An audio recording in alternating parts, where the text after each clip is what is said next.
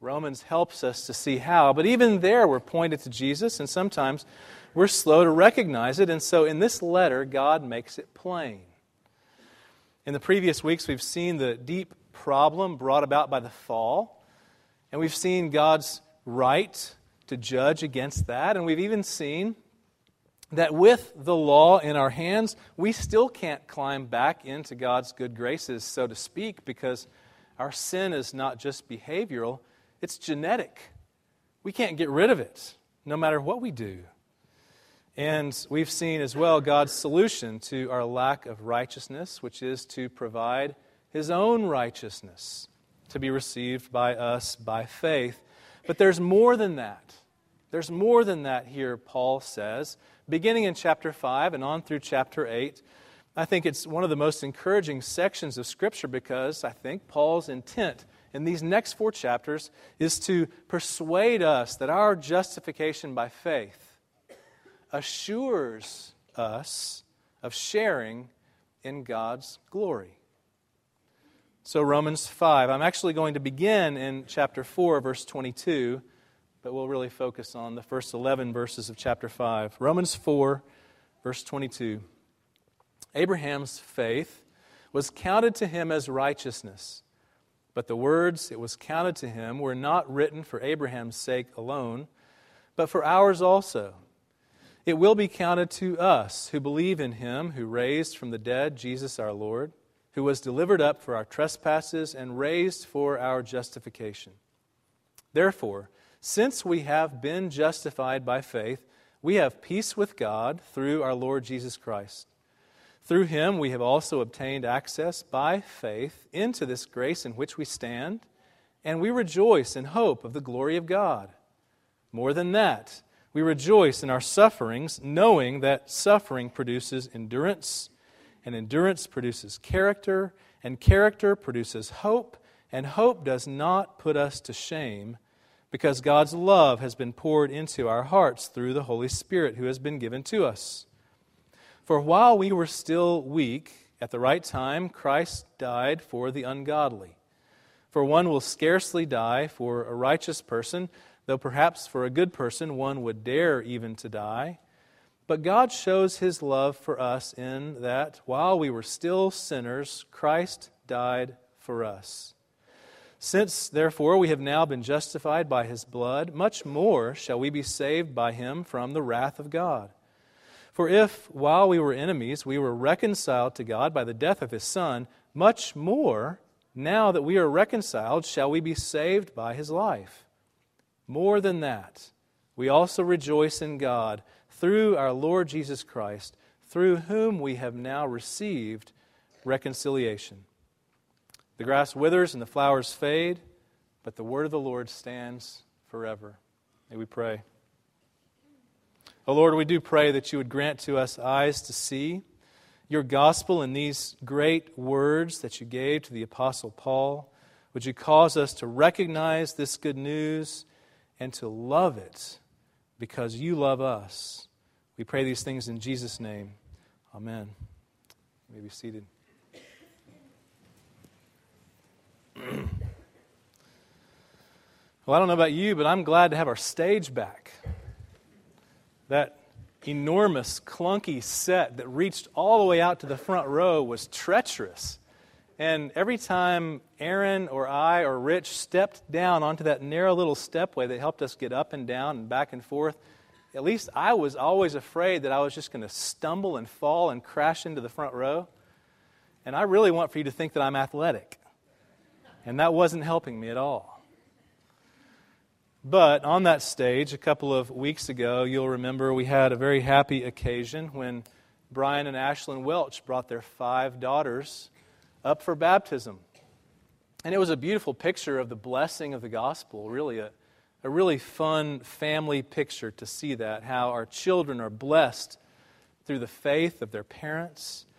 And as those five girls gathered from little Juliet up to tall Sophie, lining up all five of them in their pretty pink dresses to be baptized, our oldest son leaned over to me and he said, "I hope there's a lot of water in that bowl." It was a good observation for a little guy.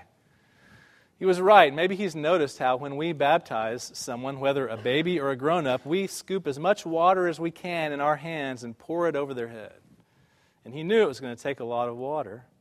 He was right. I assured him that there was certainly enough water in the bowl to cover all five of them. But as I thought about it then, I realized that I also wanted to say, yes, enough water there is for sure, but there's more than that. There's more than that there. Because we surely know that there's the expectation that by grace the call of the gospel will reach the ears of those baptized ones. We also know with certainty, I believe, that God looks with favor upon them because by the faith of their parents they now wear the covenant sign that God Himself instituted for His gospel. And we know as well the unquestionable fact that the gospel promises await them as they respond in faith that only God Himself can give to them. Yes, there's plenty of water, but more than that, there is the undeniable truth that God, who made us and against whom our fallen hearts are bent, has not left us without hope. And you, as a believer in Jesus, can be assured that your faith is not in vain. That is, I think, what Paul's intent is as he enters into a new section of this great letter. He has just explained in previous chapters the nature of our need in sin. He's explained the nature of God's righteous judgment against that sin. And he's explained as well the nature of God's gracious gift of justifying us by crediting His righteousness to us by faith. And now, I think his intent is to assure us that that faith is not in vain. If you have justification by faith, if you have received that great gift, then more than that, you can fully anticipate, Paul says, glorification. That is, you know in your heart of hearts, even if you're a skeptic of the gospel, even then, you know in your heart of hearts that as you look around the world around you, you see that it is not what it should be. It's not what it's supposed to be. And even more perhaps, and importantly, as you look at yourself, if you're honest, you recognize that you are not what you're supposed to be. But in the end, one day, in glory, God will make all things right, and a Christian can be assured of glory, Paul says, because of what you have, what you know, and what you see in the gospel. What do you have in the gospel? What does Paul tell us? Verse one, he says, "Since we've been justified by faith, we have peace with God through our Lord Jesus Christ. Through Him we have also obtained access by faith into this grace in which we stand, and we rejoice in hope of the glory of God." What do you have in the gospel? Paul says you have peace with God, and you have access into the grace in which you stand. In other words, you have a standing before God. You have a place to stand before Him, Paul says, and because of these things, we, you can, as a believer, rejoice in hope of glory. You can fully expect and anticipate that glory is for you one day because of these things that you have. That is, you can be assured that your faith is not in vain. You have peace and you have standing. Now, you have to recognize, I think, obviously, that it doesn't mean that a Christian is always at peace. If they are, then I'm missing something, I know, and I'm sure that you are as well. A Christian is not always at peace. That's not what this means at all. There's a difference between having peace with God and having the peace of God. Those are two different things. In his letter to the Philippians, Paul writes to them, "Don't be anxious about anything, but rather by prayer and petition, make your requests known to God," and what? "The peace of God, which surpasses all understanding, will keep your hearts and your minds in Christ Jesus." That peace of God that Paul writes to the Philippians about is a gospel promise. To be sure, it's an important one. It's one that you should seek after and hope for and rely upon. But it's not this one. It's not the same gospel promise that we have here. Paul has in Romans, of course, just explained that God is not at peace with the world. Rather, He's at war with the world. In Romans one, he wrote, "The wrath of God is revealed from heaven against all ungodliness and unrighteousness of men who by their unrighteousness suppress the truth." God is at war with the world. And Paul goes on and even refutes those who may think that this wrath is deserved by everyone else outside of themselves. Paul says, no, even you, because your sin is not just behavioral, it's genetic. Even you are at war with God. And Paul shows how God has turned His just wrath upon the only one who could bear it, Jesus, the righteous one. And those who believe are then counted as righteous just like Abraham was, Paul writes. They are no longer at war with God, but rather at peace. Now, we all want peace. We all want peace. It doesn't matter whether you're a Christian or not. You want peace because we all struggle with our sinful discontent. We all do. You know, people who live in Dallas want to live in Colorado. And people who live in Colorado, believe it or not, really would like to live at the beach. People who are intelligent students and bright A-plus students in school really wish that they were good athletes, and the athletic one wishes that he was a superstar. Single people want to be married, and married people on many days wish they were single again. And the childless couple longs to have children, and on a bad day, there are many parents who would happily give theirs to them. Right? We all struggle with our sinful discontent. We don't have peace because the sin that is behavioral and even more deeply genetic in us brings deep guilt, which we simply try to soothe with whatever we don't yet have.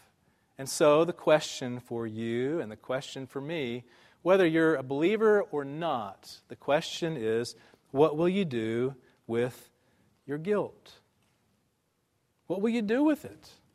Because until you have peace with God, through justification, by faith alone and the righteousness of Christ alone, the best you can do is to covet what you don't have and pretend that it's enough.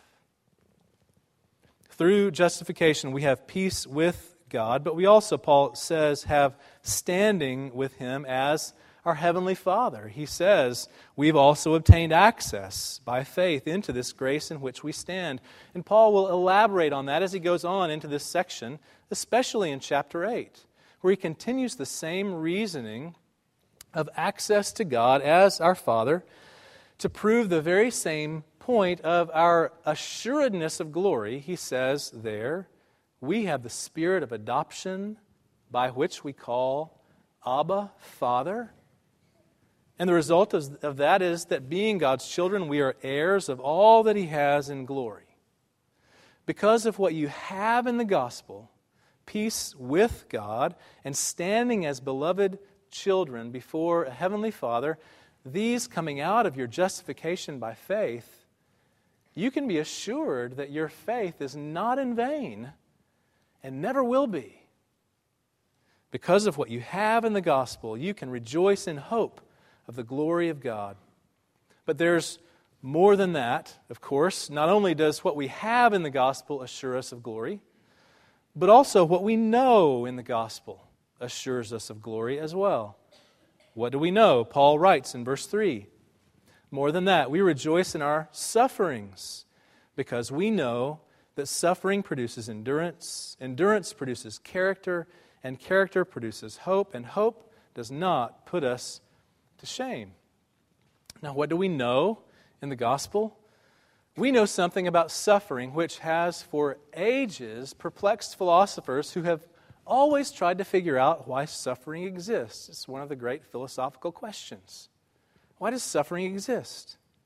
Well, as believers in the gospel, we know not only the cause of suffering, that it comes out of the effects and results of the fall and our rebellious hearts against the one who makes all things right. That's where all suffering comes from. It's where it originates. But we also know not only the cause, but the reason for it. And the reason for suffering in the life of a Christian is simply this. It is to prove your claim on glory. That's what Paul says here. That's what he suggests to us. And he takes us through several steps to get there, doesn't he? First of all, he says that our suffering in which we rejoice produces endurance. This suffering is the tribulation or the, the trials of simply living life in a fallen world, living in the midst of the effects of sin. Everybody knows it and everybody endures it, these effects of the fallen world. Everybody lives in that world together, and we all endure those things. And a skeptic might suggest that suffering that comes from these things, wherever it may come from, is all the more reason to disbelieve in God, because a skeptic would suggest that if God is both good and powerful, then He would prevent suffering. But He doesn't, and so He must not be good, or He must not be powerful, or He must not be either of those things, because if He were, He would prevent suffering. Of course, the false assumption of that is that to prevent suffering of every type for everyone is a good thing. That's the working assumption of that argument. And Paul suggests otherwise, and every good parent knows otherwise too. You know that if you simply protect and shield your children from every disappointment, from every heartache, from every consequence of evil, even in their own hearts, they'll simply grow up to be spoiled and weak and unable to endure the realities of life in a fallen world. You know that. That's simply true. There were people by the thousands lining up this week at health centers and doctors' offices to get the flu shot, right? They were verifying this truth by going to the doctor and asking for suffering. What they were doing was asking for even the brief pain of a shot, but more than that, the, the, the brief and small infection of the flu itself in their body, because they know that if they have that momentary suffering, then their body will be able to endure against the sickness when it really arrives in their home. Some people spend their entire lives cushioning themselves against any possible suffering and any possible consequence of bad. And so in the end, they can't endure anything, even the smallest inconvenience or discomfort. Suffering produces endurance, and endurance in turn produces character. Now, this character is the quality of someone or something that has been put to the test and come through it. Before he faced the giant Goliath, David was given by King Saul the king's armor, his helmet and his coat of mail to wear over him to protect his body from this giant. And David had these things put on his body, and he felt it for a moment, and then he said, "I can't go with this armor. It doesn't feel right. I haven't tested it," he said. And so he took it off, and he went without it because its character was not proven to him. You can usually recognize the mature character of a Christian who has endured suffering. Maybe the loss of a child, or maybe uh, abuse by a spouse, or some significant material loss. You can usually recognize the maturity resulting in such a one because they have been proven out through the trial. At some point, you have had to endure the sin of another person, probably in the midst of this very congregation. And it's that sort of thing that drives people away from churches and off to other churches where they hope that they won't find the same kind of conflict. And we've endured the sin of other people, whether their anger or their unjust judgment against us, or maybe their laziness, or even their selfish pursuit of some sin of their own that denied us some right and good that we should have had from them. We've all endured those things. Some of you perhaps have been stung by an unfaithful spouse, and whether the marriage survived or not, the pain ran deep and you recognize it and you know it. Some have begun to lose their good health, whether by disease or age, and the frustration can be very great. But your Heavenly Father does not spare you from that suffering. He does not spare you from it because He knows that that suffering will produce a sanctified character that grows out of it, and He wants for you to see it. The fruit of the Spirit doesn't come from nowhere, you know.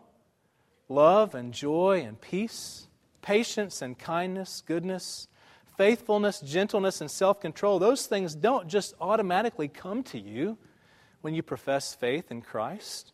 Those things are born out of a life of enduring the suffering that comes of living in a fallen world. Consequently, then, the character that comes from those sufferings, the fruits of the Spirit, the sanctified nature of a believer, produces hope. Now, this hope is not the uncertain desire of something that we want sometime in the future, but we're not sure of receiving, but we hope for it. That's not what this is all about. This biblical idea of hope, which Paul speaks of in many cases elsewhere in the New Testament, is rather the absolute certainty. With on, without, without, beyond the shadow of a doubt, the absolute certainty of the glory of God, which is coming our way, without a doubt. The fruit of character and repentance that can only be born of the Spirit at work. And if the Spirit of God is at work, then your faith is not in vain. The character that's produced grants you a certain hope for the glory that's to come. But maybe if in your experiences of suffering you recognize in yourself that you simply chafe against God, and maybe in your heart of hearts you simply point fingers, angry fingers, at other people whom you blame for your suffering, maybe, maybe you should recognize that the Spirit of life is not at work in you. And maybe it's proof of that. And you need to repent. The reason we rejoice in suffering is that suffering produces and verifies our hope for glory. Everyone suffers hardship in some way at some point, but if you're born again, that hardship will produce the fruit of the Spirit, the fruit of repentance, the fruit of rejecting your own sin and trusting instead in God's righteousness. We know all those things, and there's one more thing that we do know, which assures us of glory, and that is, in verse five, Paul writes, that hope does not put us to shame because God's love has been poured into our hearts through the Holy Spirit. Now, in the next four chapters, as I've said, Paul's main concern, I think, is to persuade us that justification by faith leads to glorification, and one of the means of that assurance is, we have to admit it, entirely subjective. Paul's just told us that we know because God's love has been poured into our hearts. And anybody can claim that. How am I to know that the love of God has or has not been poured into your heart? Purely subjective, isn't it? Paul continues the same reasoning again in chapter eight. He kind of ties up the loose end there where he says that the Spirit Himself bears witness to our spirit that we are children of God, and thus also heirs of God's glory, provided we suffer with Him in order that we may also be glorified with Him. You hear the connection with the suffering. But Paul there says that the Spirit bears witness to our spirit that we are children of God. It is entirely subjective, isn't it? Anybody could claim that the Spirit has borne witness to their spirit that they are a child of God.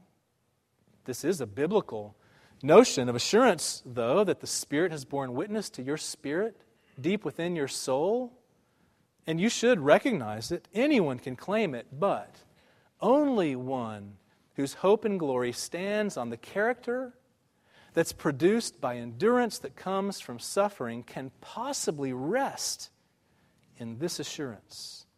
If in fact that's the case for you, then the Spirit is testifying to you that you are a child of God, and you can be assured, if you are such, that glory belongs to you as well. If God is working in us now to transform our character, then He will surely carry on that work to the very end. Because of what you know in the gospel about suffering, you can be assured that your justification is true and that your glorification is imminent.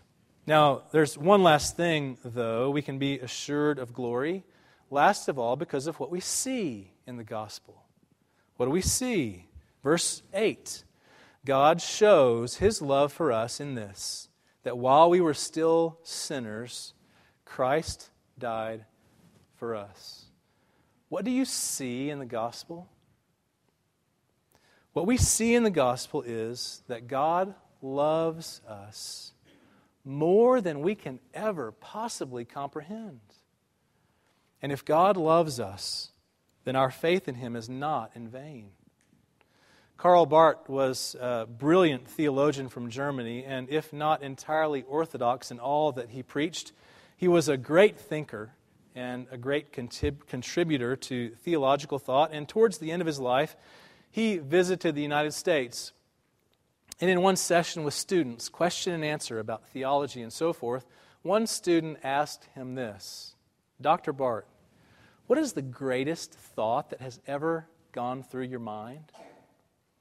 Now that's a question that most of us can't field because it assumes that we've had great thoughts. But this was a man who could field that question, and so the old man sat for a moment and he thought, he gathered his great thoughts, and then he answered with this, "The greatest thought that's ever passed through my mind is Jesus loves me, this I know, for the Bible tells me so." We outgrow that, don't we? It's a children's song after all. I mean, at some point, we don't sing that to ourselves anymore because it's it's for our kids. Oh, it's good stuff, but it's for our kids. And after all, it's so simple. What we really want is complex theology. We want something that we can sink our teeth into. What we want is something difficult that we can argue about and debate and discuss on the theological fronts of the internet or the church lobby. We want something that we can impress other people in the church with. But let me tell you, if you don't see in the gospel that God loves you more than you will ever be able to comprehend, then the good news will always be faint to you. Always. No matter how brilliant you are. It's not faint to Paul here. In the first four chapters of this letter, he has spoken, wrote, written about the word faith or belief over twenty times in the first four chapters because he's absolutely concerned to verify what it is we believe about the gospel. He writes in those chapters about life only three times. In those chapters, those early chapters, he writes of the Romans, "Your faith is proclaimed in all the world." He longs to see them so that they may be mutually encouraged by one another in their faith. And he explains that the righteousness of God comes through faith in Jesus Christ. Those first four chapters, he's absolutely concerned to solidify and confirm what it is we believe about the gospel. What is our faith anyway? In the next four chapters, he changes gears. He uses that term faith only twice in the next four chapters. But he uses the term life more than twenty times.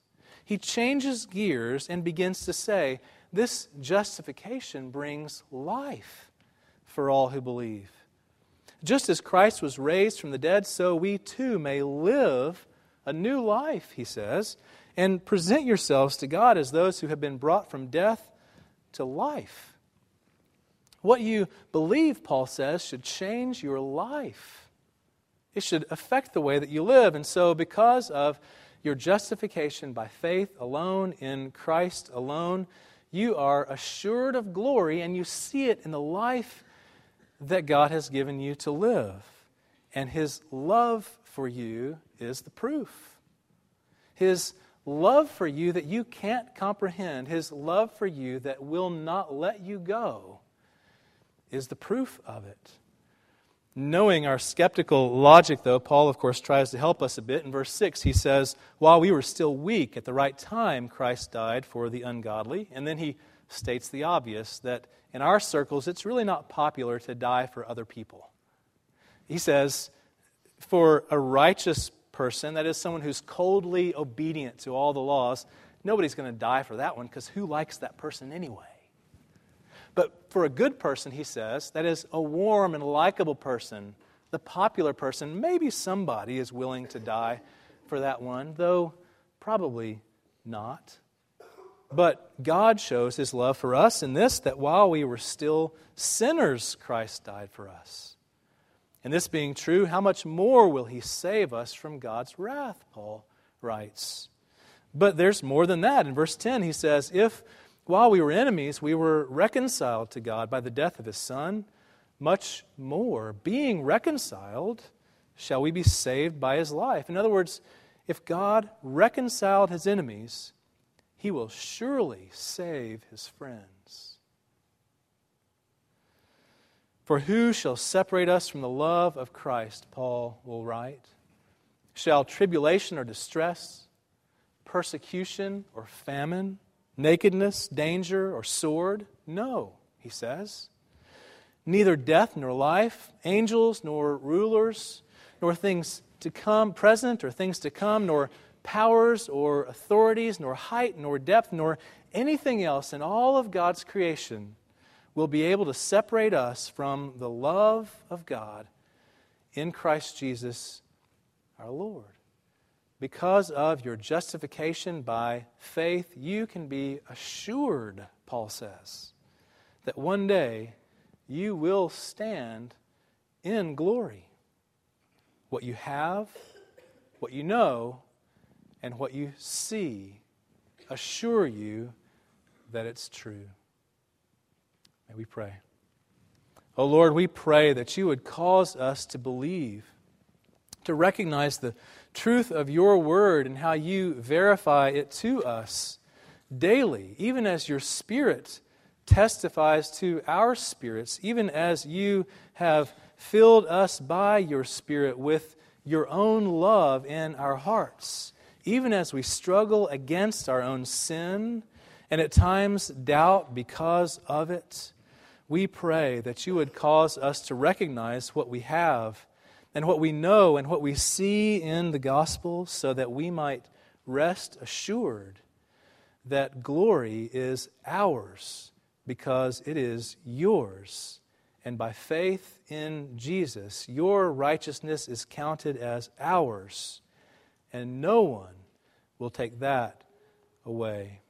We pray all of these things in Jesus' name and for His sake. Amen.